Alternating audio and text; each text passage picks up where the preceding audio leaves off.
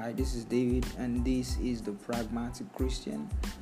And today, we want to begin talking about um, something a little bit different from what we've been talking about. We are going into um, like the real meat of the matter that you can be able to listen and understand and you can use for your life. You know, we've been talking about God's plan, talking about man, we've been talking about the earth. Now, it's time to talk about something that pertains to um, you that you can use for your life from today, from now. And that's the essence of Christianity. You know, that's why Christianity is different from the religions of the world. The religions of the world they try to make you um, serve God, but Christianity is not serving God. Christianity is it's life. It's not a way of life. It's not a culture. It's life. You know, whatever way of life or whatever culture that people have created for it is the creation of people. That's not God's idea. So there are two important things I want to point your attention to today that's very critical and those two things are what is um, most attacked in the church today. And when i mean the church i mean the body of christ not um, a particular church organization. I mean the body, the body of christ. And those two things are healing health or health or let's put it this way healing and prosperity or better still, health and prosperity. Now, the reason is this because um, um, the natural person they are put off by the idea that um, the Christian can enjoy health without medicine, without traditional medicine and then prosperity also it pisses people off because it is a very attractive message. And they most of the time of course there are those who have used it negatively and terribly to deceive people. And and there are still those who do that today. But that doesn't invalidate the truth of what's there you know, and then people bash a lot of preachers that they concentrate on maybe health and prosperity. And um, I see no reason for that. I see no reason for the criticism. I see no reason for the backlash because those are like the two important things that a baby Christian or someone who is just getting into Christianity, those are the two things that you need to grasp and understand and get you know and get clarity about because because it, it, see it's, it's so powerful. Because um, if you are prosperous if you are wealthy and you have good health see you can do anything you can do anything. And and that's what the devil is afraid of. That's what the world is afraid of. That's what you know because they feel that you must always be in a position or in a condition where you are always needy. You know where you are always needy where you need someone where you need something. And that's not god's plan. That's not god's vision that's not God's plan. That's not God's vision. Not at all. Remember Second Corinthians 9 8. Hmm. Go study it for yourself.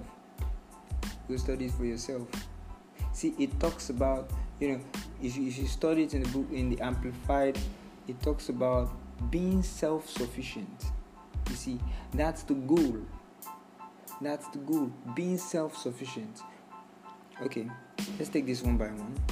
Why is prosperity and health important? That's all we're going to talk about today. Why is prosperity and health important? Now, if you look at Third John, that's the third epistle of Saint John, not not John, not the Gospel of John, the third epistle of Saint John. That's very close to Revelation. In fact, that's the book before Jude, and then after Jude is Revelation. Now, in that in the second verse, because that book only has one chapter, in the second verse, it says, "I wish above all things."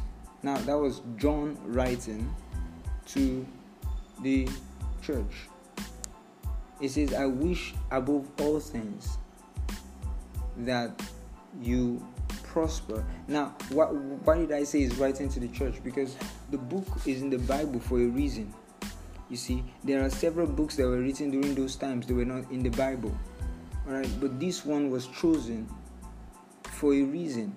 And, and, and that's to tell you that whatever is in there is for the church and it's not just John's idea or John's um, thought, it's also the thought of the it's also the thought of God towards you know us. And then he says, I wish above all things that you prosper and be in health, even as your soul prospers. You see, you prosper and be in health. Those two things, you see, those two things, because he knows, John knew that if you've got those two things, you see, you have nothing distracting you, you have you have nothing you are absolutely free you know to pursue your god-given dreams to pursue your god-given goals. Two things set people back from their god-given goals and dreams and that's number one is poverty and number two it's bad health. You see if you've got good health and you've got wealth you've got lots of money. You see you've got money. See, you have the power to pursue your dreams. You see, you pursue your God given dreams because uh, it's too important. It's too important. And you know, when I hear people bash people, bash preachers who take up this prosperity message or who take up this healing message and then you know you take it very seriously you know i wonder the message those other people preach because if you are bashing or if you're criticizing someone who takes you know the prosperity and health message so key so paramount so important then what message are you preaching? Someone says oh you have to preach that the redemption and preach that jesus saves and you know all that the thing is this all that what does it translate to today remember when you gave your heart to christ Jesus did not take you to heaven immediately. He left you on the earth. He left you there for a reason. And then, what's the essence of that reason if you've got bad health and then you can't do anything because you don't have the, the financial strength to do it? See, it doesn't make any sense. That's why he says, and notice the wordings of John. He says, I wish. You see, he says, I wish. He didn't say, I, I, I will. You know, he, he said, I wish. You know, meaning that from his own point of view, it was a wish. Meaning that it's up to the recipient, it's up to the person who is reading that to say, This is John's wish, but I'm to make sure that it comes to pass because there is nothing John can do that's to make it come to pass. See, it's just a wish as far as John is concerned. It's just a wish as far as even God is concerned.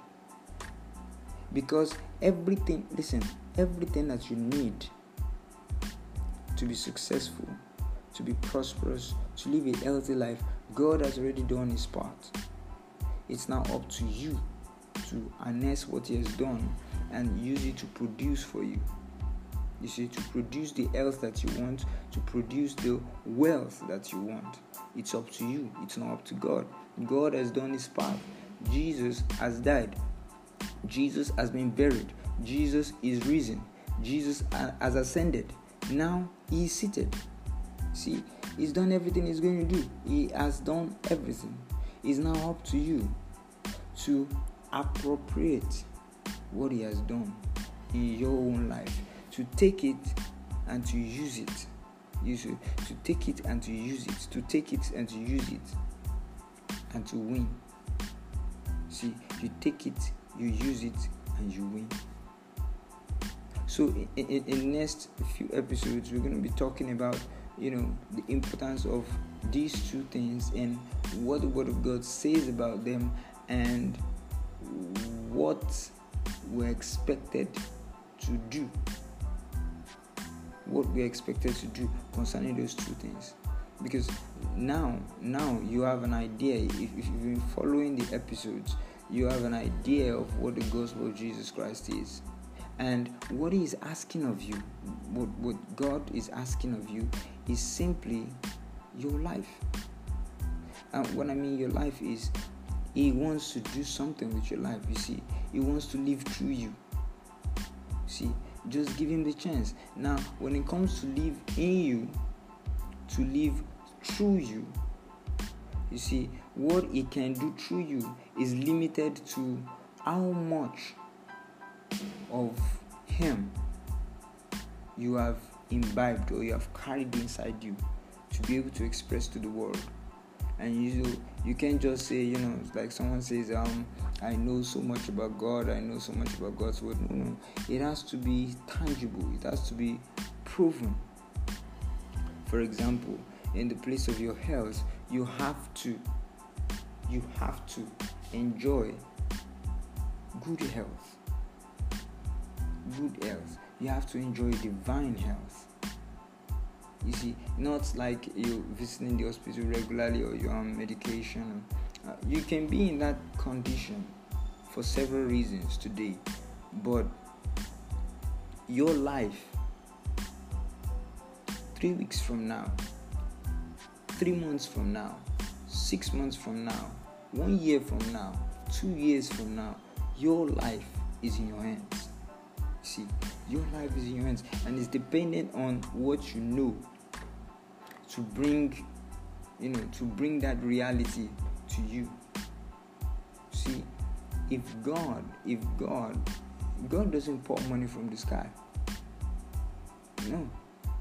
God doesn't pour money from the sky. That must be clear to you for now.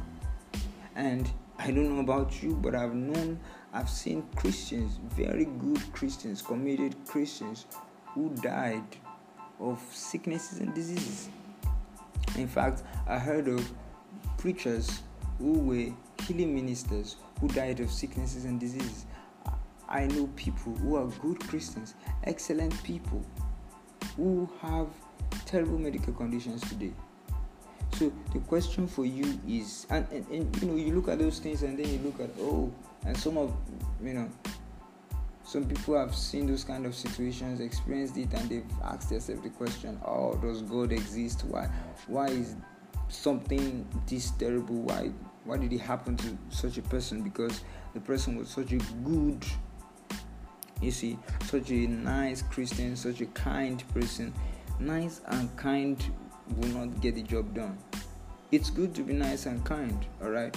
But if you want the job done, nice and kind, nice and kind is not what the Bible says is going to produce for you. You see, someone says, Oh, what about prayer? See, what about prayer? Listen, God knows what you want before you say it. Now, are you now saying that because you told God what you want is obliged to make it happen for you. Come on, come on, come on. Think about it. Think about it for yourself. You told someone says, "Oh, I prayed to God for God." You know, when you when you think about the, you know, the foolishness of it, that you asked God for something, so you are saying that He's not aware that you need it or you want it. Oh, yeah, He's aware. So if he was aware before you ever said it, the question is this what has he provided? What has he, you know, what has he done concerning that need? And then, and then, what do you have to do to take a hold of it? What do you have to do to make it yours? So, prosperity and good health are very important. Very very very important. And i'm going to be sharing basic things. I'm, I, I will try not to go too deep all right but i'll be sharing basic things that if you take them you know and then use them study more on your own it can take you from wherever point you are whether in place of prosperity or in the place of healing it can take you from where you are to where god wants you to be. See where god wants you to be. And that's that's the lesson for today.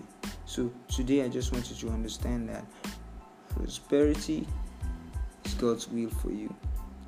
Healing or good health fantastic health is god's will for you whether you're going to live in it or you're going to live in the reality of it is entirely your responsibility you see is entirely your responsibility. God, Jesus has done all the work. God has done all the work. But what it remains for you is for you to say yes. To say yes. To say yes. And saying yes is not hard. Saying yes is not hard. The same way you say, Yes, I want you, God, to come live in me and live through me. I believe your gospel. I believe Jesus came. I believe what Jesus came to do. And I accept him as my Lord. The same way you made that declaration, you see, it's you are delivered out to be delivered into something. And that's why that's where many people don't get it quite right because they get the part of the fact that they are delivered out of something, but they don't get the part that where they are delivered into something. You see, the Bible says, Who has called us out of darkness into his marvelous light. You see, what some people know is that you know, you has called us out of darkness, and that's where they stop. And then praise God, He's called us out of darkness. Praise God, we're not in the darkness. But the question now is, where are you now? Where are you now? And then there's something about the marvelous light. You see, if you had the same problem when you were in darkness, now that you're in the marvelous light, something is wrong. Something is wrong, and it's always a knowledge problem. Always a knowledge problem. So when you know differently, your mindset changes, and then you act differently, and then you are consistent, and then you start getting different results. Okay, so we'll talk more about it as the time go, goes by. I hope you've learned something today, and we'll see you some other time. Goodbye.